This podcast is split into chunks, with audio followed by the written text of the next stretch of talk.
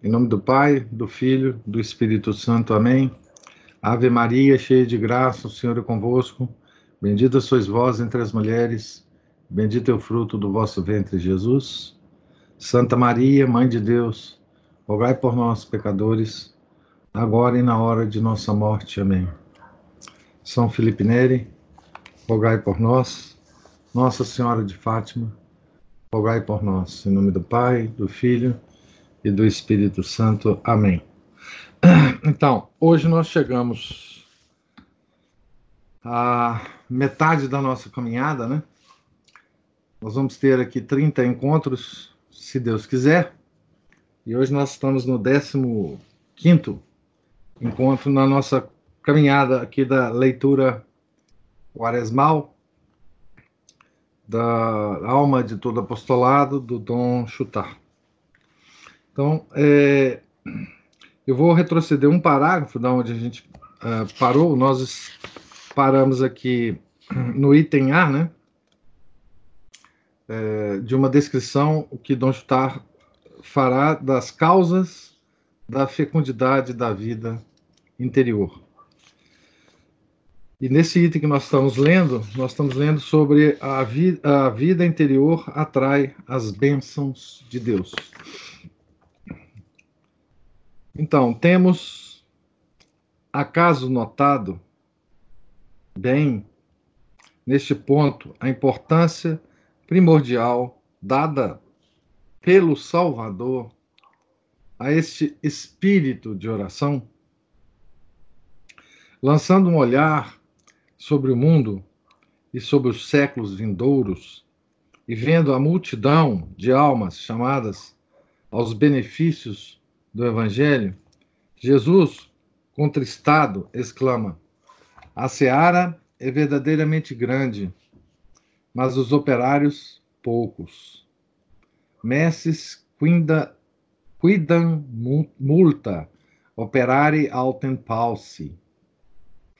Aqui ele cita Mateus nove, trinta e sete. Que irá ele propor como meio mais rápido de difundir a sua doutrina? Exigirá, acaso, que seus discípulos vão frequentar as escolas de Atenas ou estudar junto dos Césares de Roma, como se conquistam e governam os impérios? Escutai o mestre, homens, dizê-lo. Ele vai nos revelar um programa, um princípio luminoso. Rogate ergo dominum messis, ultimitate operares in messis sua. In messem sua. Rogai, pois, ao Senhor da Seara que mande operários para a sua Seara. Mateus nove, trinta e oito. Sábias organizações, recursos a procurar, templos a erigir, escolas a construir.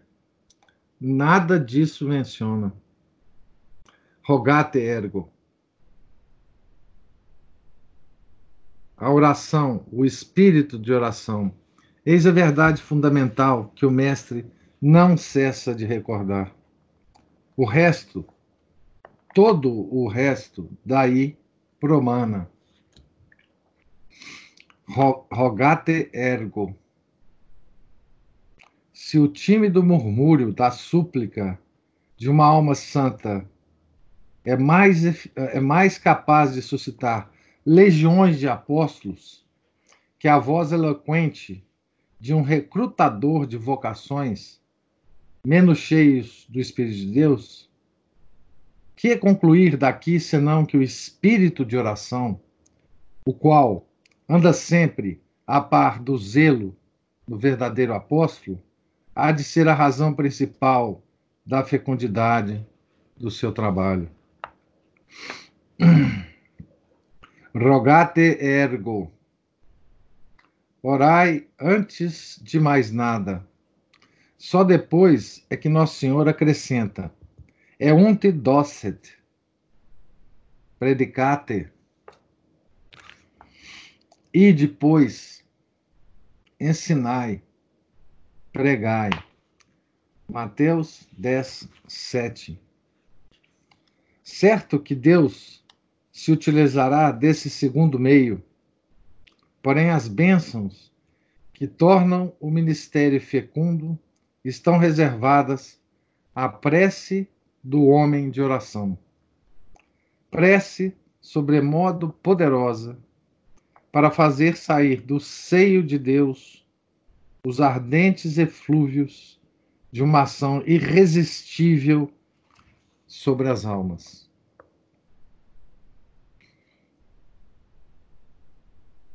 Essa, esse aqui é muito bonito, né, que ele está falando, né?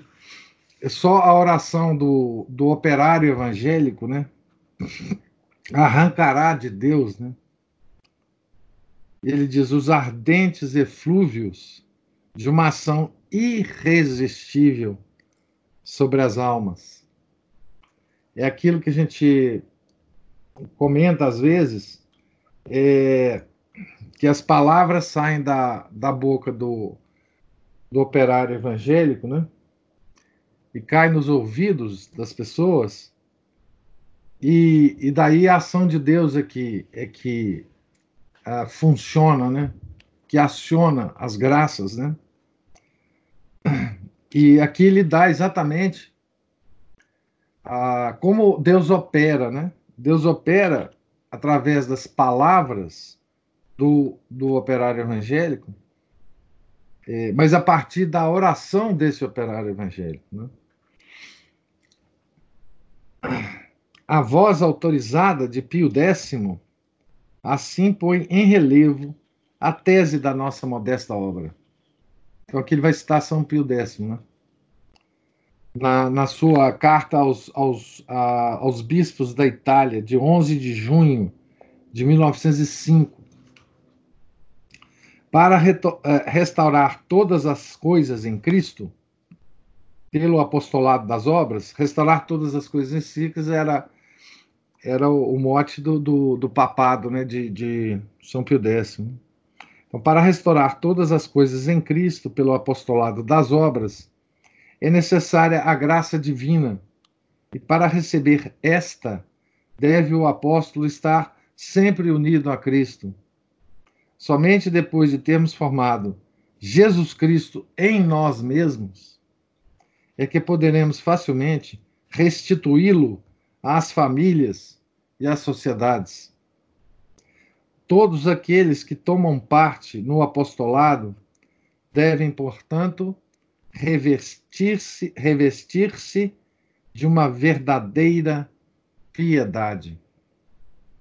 Fecha aspas aqui para São Pio X.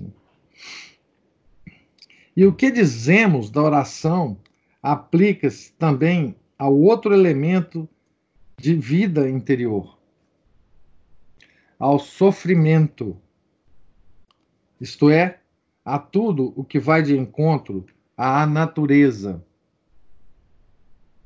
quer exterior, quer interiormente.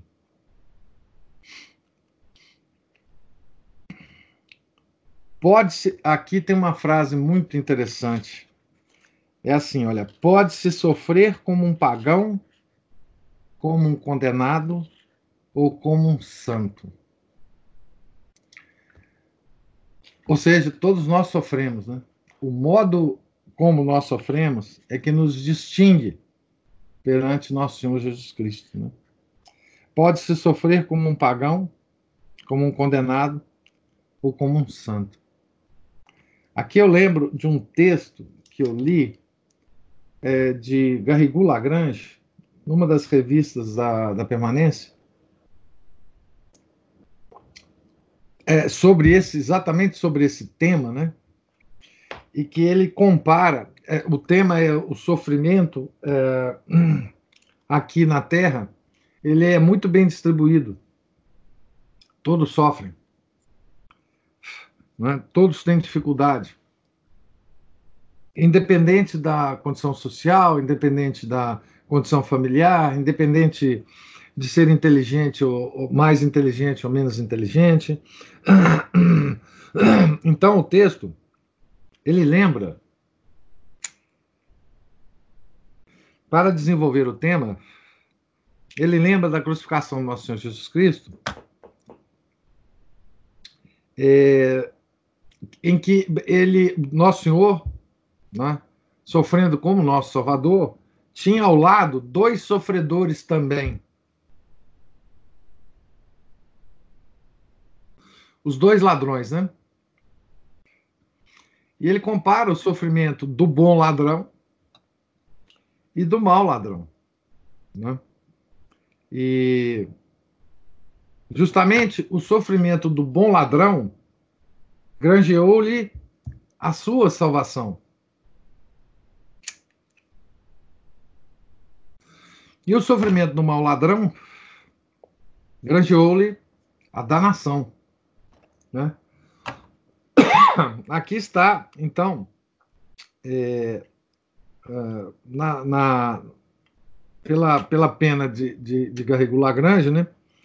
Ah, um pouco do desenvolvimento dessa frase, né? Pode-se sofrer como um pagão, como um condenado ou como um santo. Para sofrer verdadeiramente com Jesus Cristo, é necessário tender a sofrer como um santo. O sofrimento serve, então, para nosso proveito pessoal e para a aplicação do mistério da paixão às almas.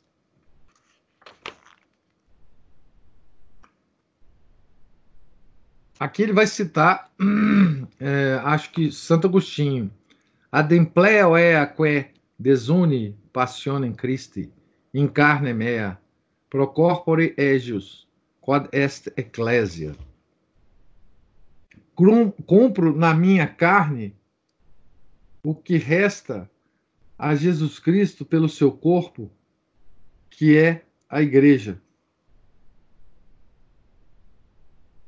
Aqui ele está citando São Paulo, aos Colossenses, se não me engano, um, vinte e quatro.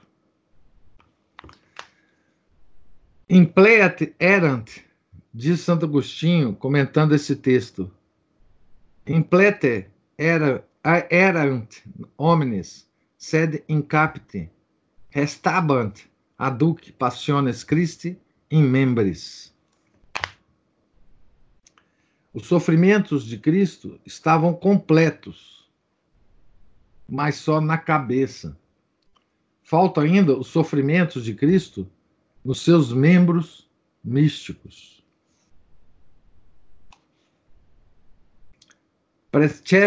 Precessit Christus incapite. Jesus, Cristo sofreu, mas como cabeça. Sectur in corpore. Agora, é ao seu corpo místico que toca sofrer. Cada sacerdote pode, pois, dizer: esse corpo sou eu. Eu sou um membro de Cristo.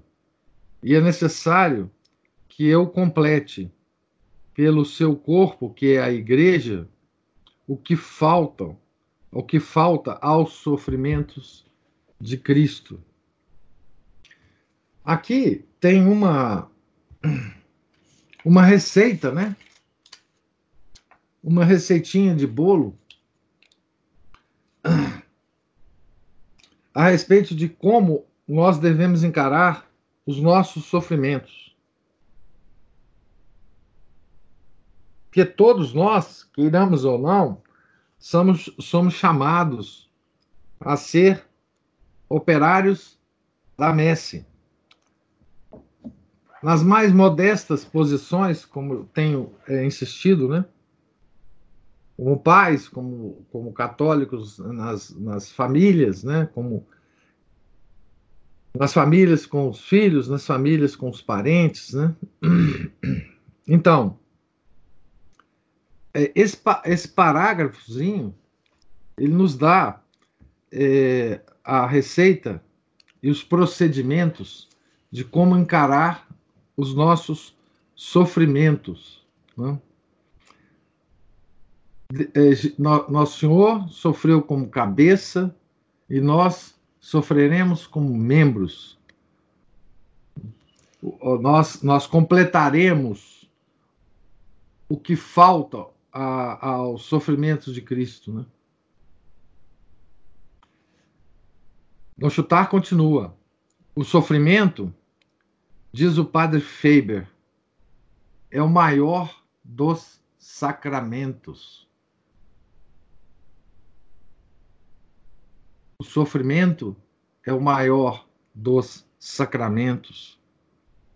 Este profundo teólogo demonstra a sua necessidade e deduz as suas glórias.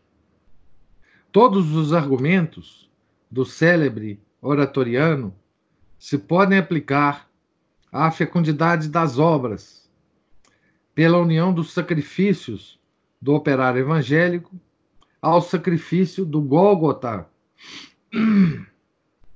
e dessa sorte, pela sua participação na eficácia infinita do sangue divino.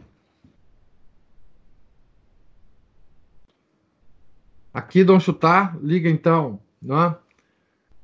é, nos dá a, o fio de ligação, né? Entre os nossos sofrimentos nas obras, né?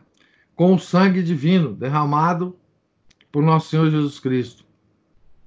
Né? Ou seja, é, é o É um, os nossos sofrimentos é um, são um sacramento que nos liga ao sangue de Nosso Senhor na cruz. É como se, ao receber o sangue, nós, nós recebemos também a missão de completar os sofrimentos de Nosso Senhor. O sofrimento da cabeça se faz, então, presente nos membros. Então, oração e sofrimento, né?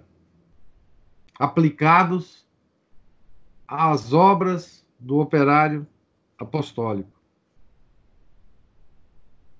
Então, aqui passamos a, um, a, um, a uma outra... a uma outra... causa da fecundidade das obras. A vida interior torna o apóstolo santificador pelo exemplo. Pelo exemplo. No Sermão da Montanha, o mestre chama aos seus apóstolos o sal da terra, a luz do mundo, sal da terra e luz do mundo. Mateus capítulo cinco, versículo três. Sal da terra, nós o seremos na proporção em que formos santos. O sal insípido, para que serve? Ab imundum quid mudabitur, que pode sair de puro de uma forma impura. Eclesiástico trinta e quatro, quatro. Só presta para ser atirado aos caminhos e calcado aos pés. Verdadeiro sal da terra, pelo contrário, o apóstolo piedoso será um verdadeiro agente de conservação no meio deste mar de corrupção que é a sociedade humana. Então, o sal conserva, né, os alimentos, né? Então, o mar de corrupção que é a sociedade humana, né, esse sal apostólico vai conservar algo nessa... nesse mar de corrupção, né? Farol brilhando na noite, lux mundi. O clarão do seu exemplo, mais ainda que o da sua palavra, dissipará as trevas acumuladas pelo espírito do mundo e fará esplender o ideal da verdadeira felicidade que Jesus traçou nas oito bem-aventuranças. O que há de mais capaz para levar os fiéis à prática de uma vida cristã é precisamente a virtude daquele que tem a missão de ensinar. Ao invés, as suas fraquezas afastam de Deus de maneira quase invencível. Nomen Dei per vos blasphemator intergentes. Por vossa causa, o nome de Deus é blasfemado entre os gentios. Romanos dois, vinte e quatro. Aqui eu, eu me lembro de, uma, de um testemunho da, de Chesterton, é, que ele faz, se não me engano, no livro A Coisa, sobre a sua conversão, né? Ele dizia o seguinte lá, é, que nesse processo de conversão, né, onde ele estava, é, às vezes se aproximando da igreja, às vezes se afastando, no último estágio dessa conversão, ele diz, né, ele testemunha, o que mais me afastava da igreja, nesses momentos ainda pré-conversão, não eram exatamente os inimigos da igreja, os protestantes, os anglicanos, enfim, é, os, os uh, livre-pensadores da época dele. Ele dizia, quem mais me afastava da igreja era exatamente os, os maus católicos, né? Quem já estava lá dentro e não estava honrando, né, a, a igreja. Então, as fraquezas do, do, do operário apostólico, né, afastam de Deus de maneira quase invencível. Quantas, quantas pessoas nós não vemos hoje, né, se afastando da igreja pela, pelo exemplo, enfim, dos nossos padres, dos nossos bispos, dos nossos cardeais, dos papas, né?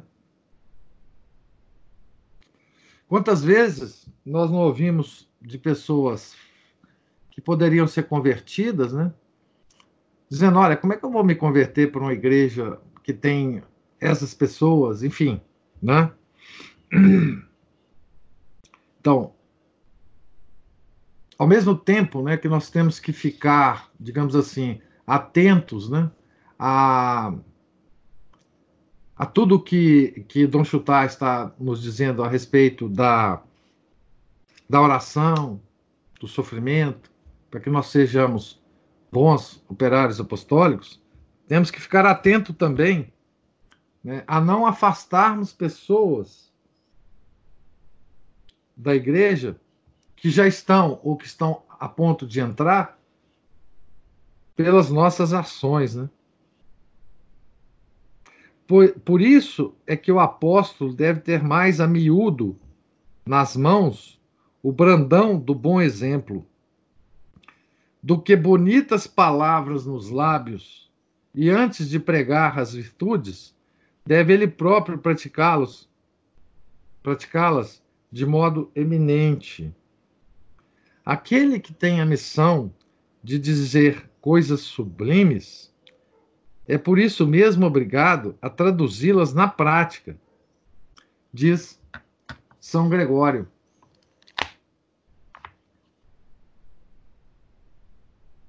Ele cita a obra aqui de São Gregório. São Gregório Magno. Com toda a razão, alguém notou que um médico pode tratar os seus enfermos sem que ele próprio goze saúde. Porém, curar as almas é mister que o médico delas tem a sua própria alma sã, porque neste caso dá alguma coisa de si mesmo. Os homens têm o direito de ser exigentes para com aquele que manifesta a pretensão de os ensinar a reformarem-se. E, a breve trecho, descobrem se há conformidade entre as obras e a palavra, ou se a moral com que se orna o pregador mais não é do que um invólucro, invólucro falaz. Consoante o resultado do exame, então lhe concedem ou lhe recusam a sua confiança. Isso aqui é a mesma coisa é, dos pais tentando ah, ensinar as crianças, né? E eles próprios não praticando o que eles estão ensinando, né? A criança não vai aprender. Não vai aprender. De forma nenhuma. Tá? E isso nos faz tremer, né? E isso nos faz tremer. É... No livro a Catecismo da, da Educação, tem uma parte que o, o autor, o padre, esqueci o nome dele, discorre sobre a santificação dos pais através dos filhos, né? E o, o tema, nessa parte em que ele comenta, né, é justamente esse. Os pais se, se santificam, aqueles pais que se santificam através da criação dos filhos, é aqueles que ah, adquirem, né, os hábitos e aquelas coisas que eles querem é, ensinar para a criança, para ensiná-las. Ou seja, às vezes os pais não têm aquela, aquela virtude que ele quer ensinar à criança, ou aquele hábito que ele quer que a criança desenvolva. Mas aí, para ensinar, ele tem que desenvolver, né? E aqui acontece a mesma coisa, né?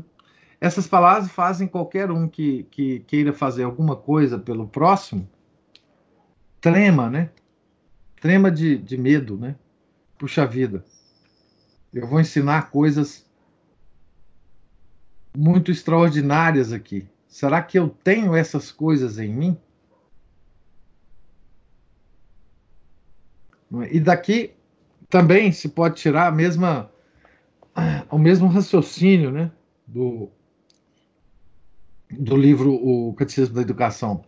É preciso que a pessoa que queira, né, ensinar alguma coisa também adquira essa coisa a ser ensinada, né? É uma, uma forma de, de santificação também, né, do operário apostólico. Se ele, se ele sabe disso, né? Que antes dele ensinar alguma coisa, ele precisa adquiri-la. Né?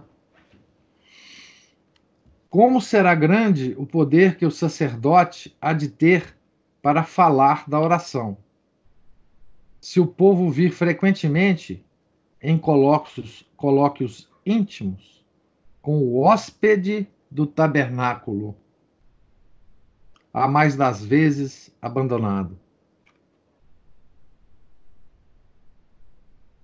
Como será ouvida a sua palavra, se pregando o trabalho, a penitência, ele próprio for laborioso e mortificado? Isso se aplica a qualquer coisa, né? É, se nós queremos... É, A, a desenvolver na, na criança, né, nos nossos filhos, né, a disciplina, nós temos que ser disciplinados, né? Se nós queremos é, desenvolver nas nossas crianças, né, o hábito de ler, elas têm que nos ver lendo. Não tem jeito.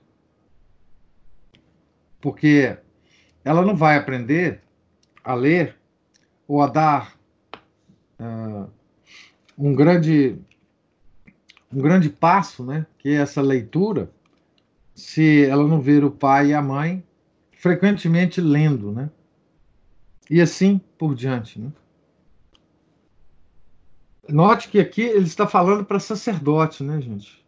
Esse livro foi escrito para, para almas consagradas, né?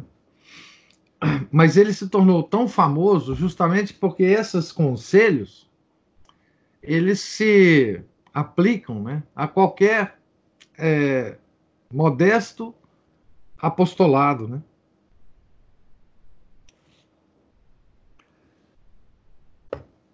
O apologista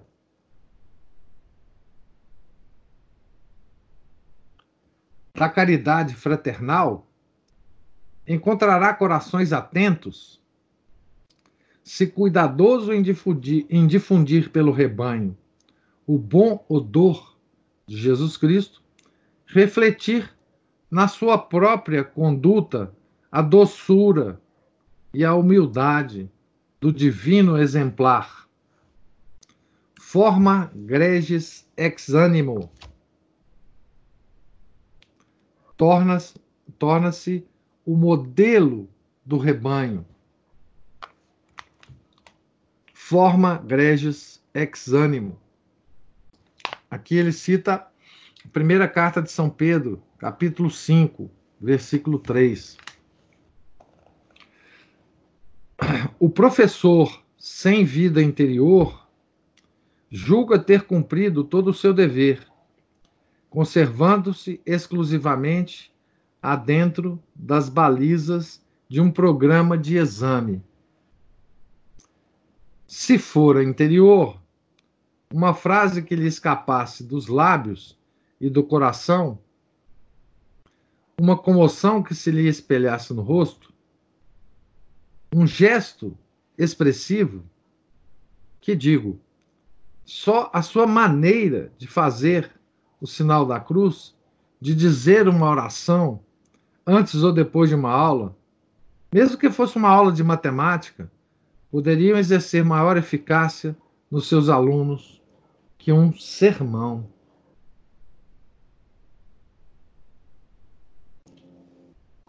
E aqui ele está dizendo da postura, né?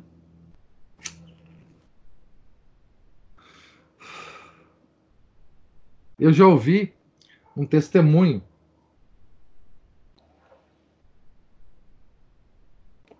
de um aluno de escola secundária, hoje chama ensino médio, né? De, uh, do professor Orlando Fedeli.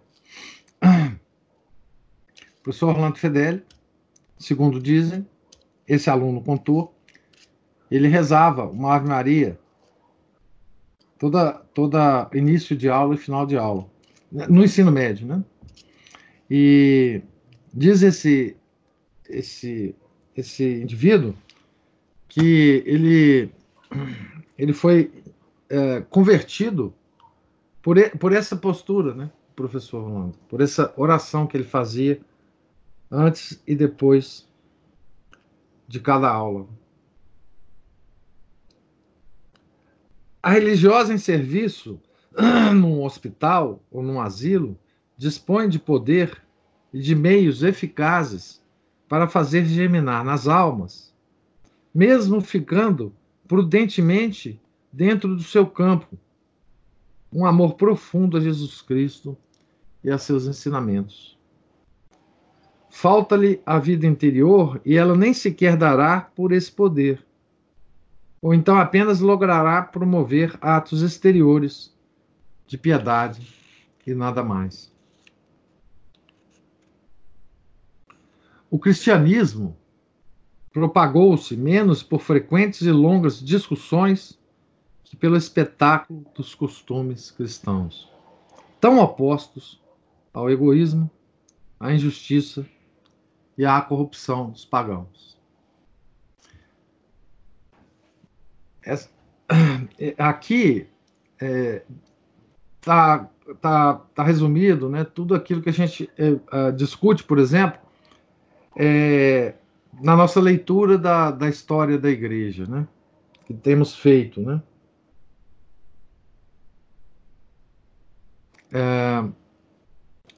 Então, o, o cristianismo propagou-se, veja bem o que ele fala, né? O, o cristianismo propagou-se menos por frequentes e longas discussões. O, o, a, essa frase se aplica hoje mais do que a, a qualquer tempo anterior. O cristianismo propagou-se menos por frequentes e longas discussões que pelo espetáculo do costume, dos costumes cristãos, tão opostos ao egoísmo, à injustiça e à corrupção dos pagãos. Aqui lembro mais uma vez, tenho insistido com vocês ao longo do tempo, para ler um, um documento antigo extremamente... Esse documento é extraordinário, né? Chama Carta, é a Carta a Diogneto. É, ninguém sabe o autor dessa carta, né? Mas ela foi escrita a um tal Diogneto, que também ninguém sabe quem é. Mas ah, o missivista, ele descreve a condição dos cristãos na antiguidade. E lá vocês vão ver que o missivista, ele não, ele não fala nada de, de, de discussão, ele não fala nada de, de disputa é, pública de argumentos, nada. Ele fala só do, do, de como que os cristãos agiam uh, na sua vida normal, uh, na sua vida cotidiana, nos seus relacionamentos cotidianos, com os pagãos, e entre si, obviamente. Né? É, tem algum, algum lugar lá no, no, no meu blog essa carta a Diogneto. Né? Ela, é tão, ela é tão extraordinária que essa carta... é citada, por exemplo, na, por, por, por Reale, Giovanni Reale, na sua história, estou procurando aqui, mas não vou achar, na sua história da filosofia, eu acho que no, no volume um dela, são uma, umas três ou quatro, é, seis volumes, eu acho, ela está sendo editada, ela, é, ele, ele menciona, não é, essa carta como um programa político dos cristãos. Como, como que essa, esse documento é tão importante, né? é, e, e é importante que a, a leitura e a meditação desse documento, né? Justamente por causa disso, né, o cristianismo propagou-se menos por frequentes e longas discussões que pelo espetáculo dos costumes cristãos, tão opostos ao egoísmo, à injustiça e à corrupção dos pagãos. Hoje, ela, essa observação é extremamente importante, porque há um, há um, um sentimento hoje com as, as redes sociais, com, com as, a, a facilidade com que as pessoas escrevem alguma coisa e, e, e, e imediatamente essa coisa está disponível para milhares de pessoas lerem. Né? A gente tem a...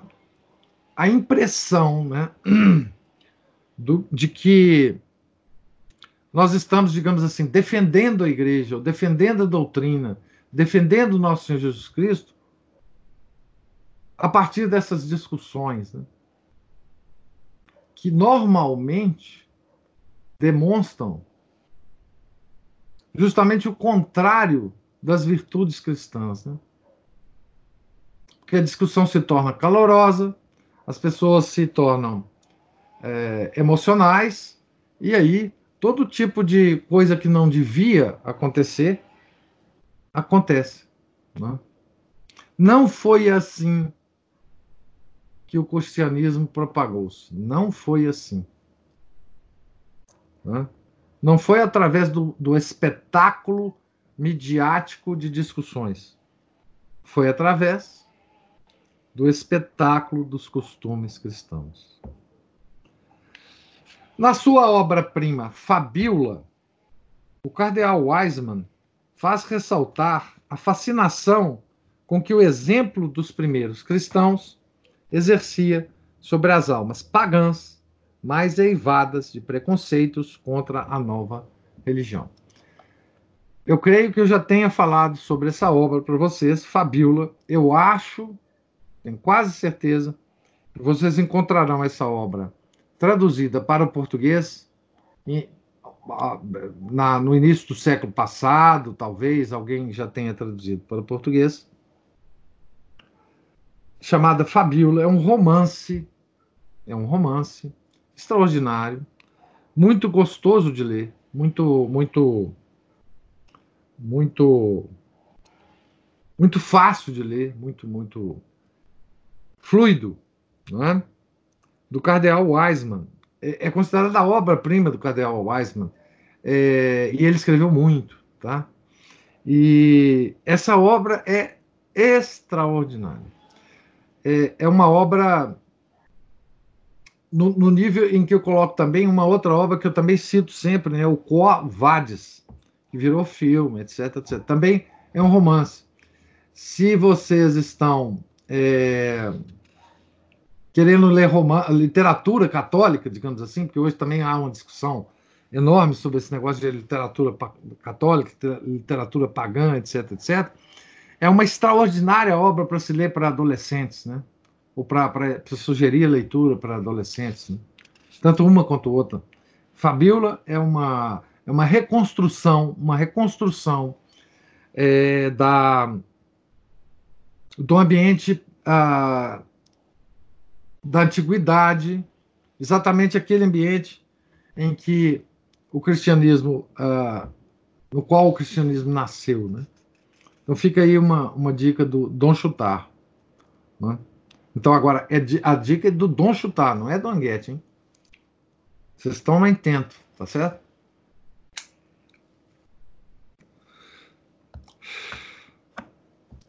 Nessa narração de Fabiola, né? Assistimos a ascensão progressiva e quase irresistível de uma alma para a luz. Os sentimentos nobres, as virtudes modestas ou heróicas que a filha de Fábio descobre em certas pessoas de todas as condições e de todas as classes, impõem-se à sua própria admiração. Mas como é grande a mudança que nela se opera. Que revelação para sua alma, quando vai sucessivamente verificando que todos aqueles cuja caridade, dedicação, modéstia, doçura, moderação, culto da justiça e da castidade, ela admira, pertencem a essa seita que sempre lhe haviam apresentada como execrável. Desde esse momento, ela é cristã. Então veja bem, a Fabiola pagã, é, família pagã, é apresentada ao cristianismo como uma coisa execrável. Né? Execrável. Na antiguidade era comum o adjetivo a nós cristãos ou a nossa religião de superstição. Superstição. É, muitas das várias perseguições que os cristãos sofreram em ondas, né, na antiguidade é, eram, eram justificadas é, pelos imperadores como, como perseguição à superstição. Nós éramos supersticiosos, né? Então, e essa, a Fabiola, apenas por observar, né, as virtudes que ela encontrava nas pessoas, e depois ficarem sabendo que todas aquelas pessoas que, elas, é, que ela considerava virtuo, é, virtuosas, não é, eram cristãs. Então, isso a converteu. Isso a converteu. Né? Depois de haver terminado a leitura do livro, quem deixará de exclamar: ah, se os católicos, se ao menos esses homens de obras, tivessem algum tanto desse esplendor de vida cristã descrito pelo ilustre purpurado, Cardeal Wiseman, Wiseman, né?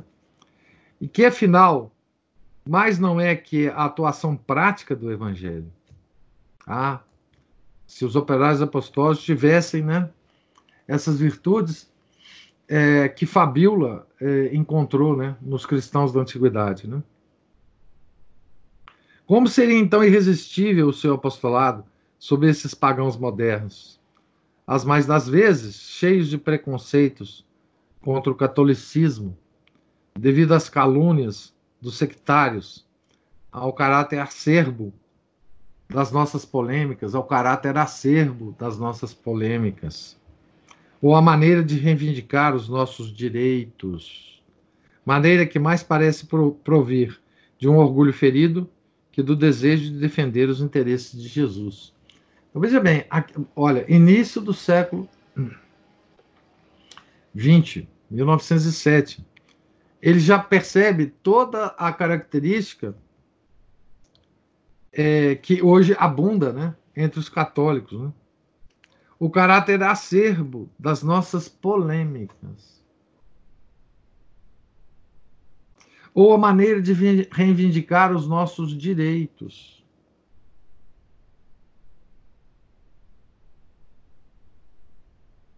Ou seja, quando nós somos atacados, né, como que nós reivindicamos os nossos direitos, né? E hoje nós somos atacados em todos os lugares, né?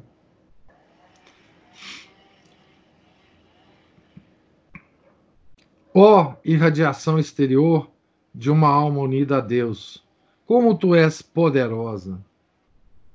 Foi ao ver o padre Passerrat celebrando a Santa Missa que o jovem do Zermon se decidiu a entrar na Congregação do Santíssimo Redentor, que tanto devia ilustrar. O povo tem intuições que nada logra enganar. Ninguém engana, né? Pregue um homem de Deus e logo esse povo acorre em multidão.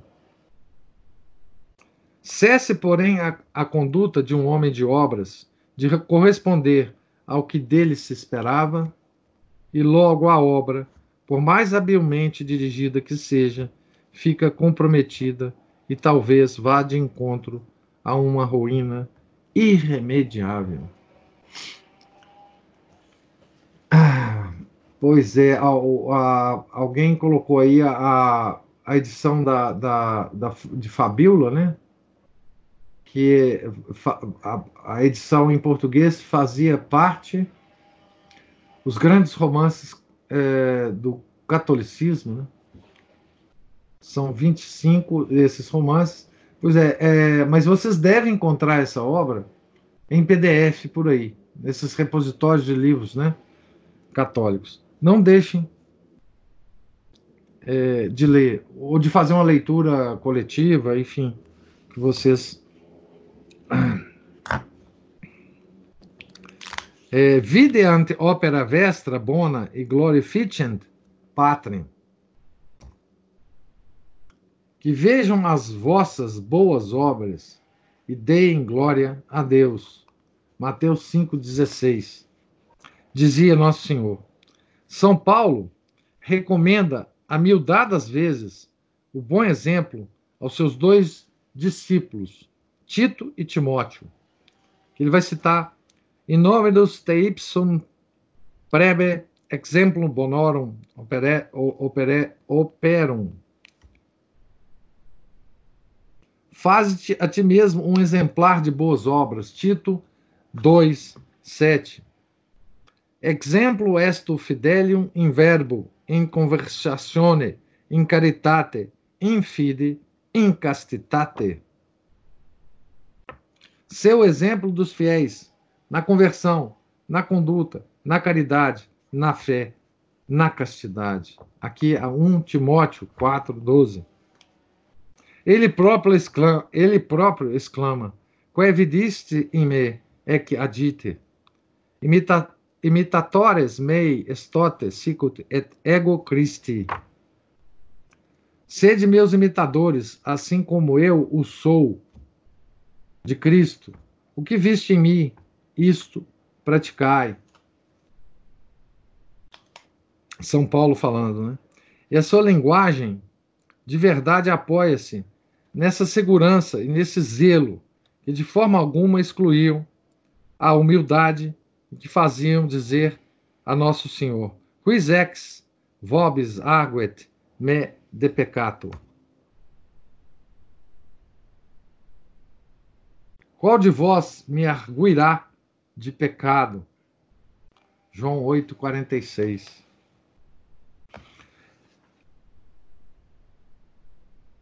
É tão somente quando seguir as pistas daquele de quem está escrito: Sepete facere e docere. Jesus começou a fazer e a ensinar, que o apóstolo se tornará, se tornará operarium inconfusibilem.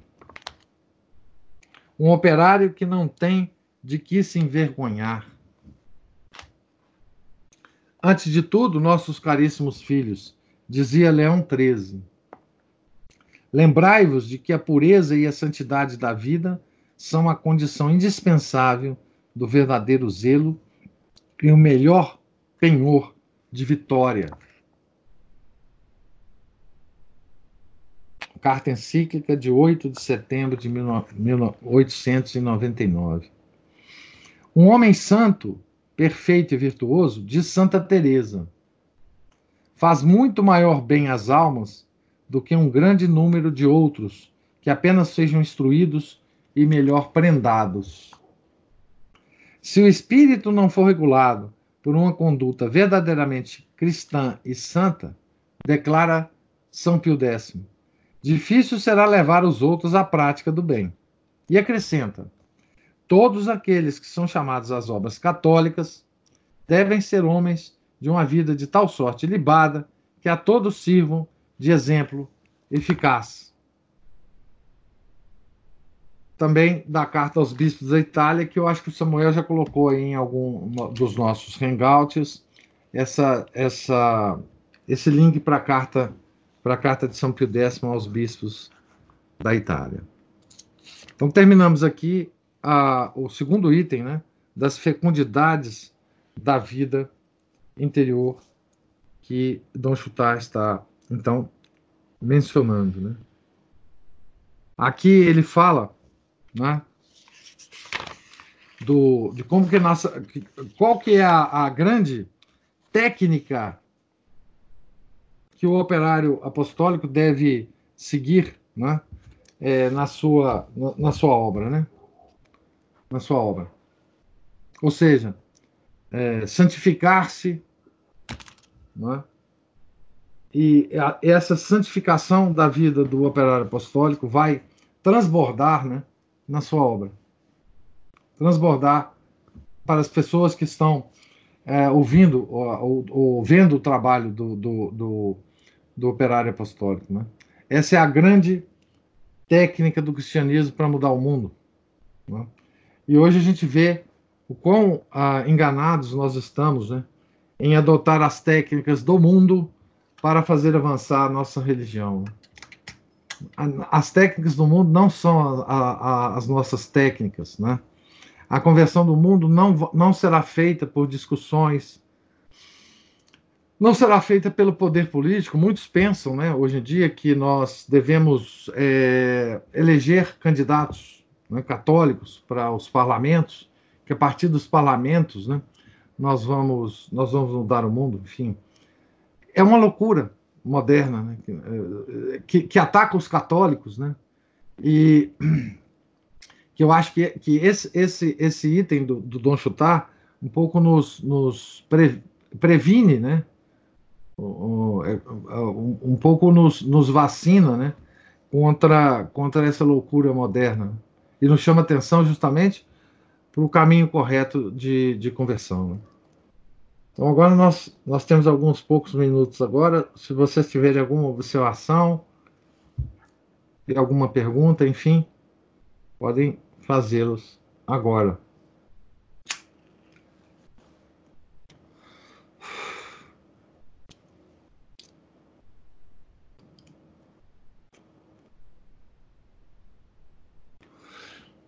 Então vamos rezar. Vocês tenham todos um, um santo dia. Chegamos aqui ao, ao meio da nossa leitura quaresmal. Coragem, gente. Muito obrigado pela paciência. Em nome do Pai, do Filho, do Espírito Santo. Amém. Ave Maria, cheia de graça, o Senhor é convosco. Bendita sois vós entre as mulheres, e bendito é o fruto do vosso ventre, Jesus. Santa Maria, Mãe de Deus, rogai por nós, os pecadores, agora e na hora de nossa morte. Amém. São Felipe Neri, rogai por nós. Nossa Senhora de Fátima, rogai por nós. Em nome do Pai, do Filho e do Espírito Santo. Amém.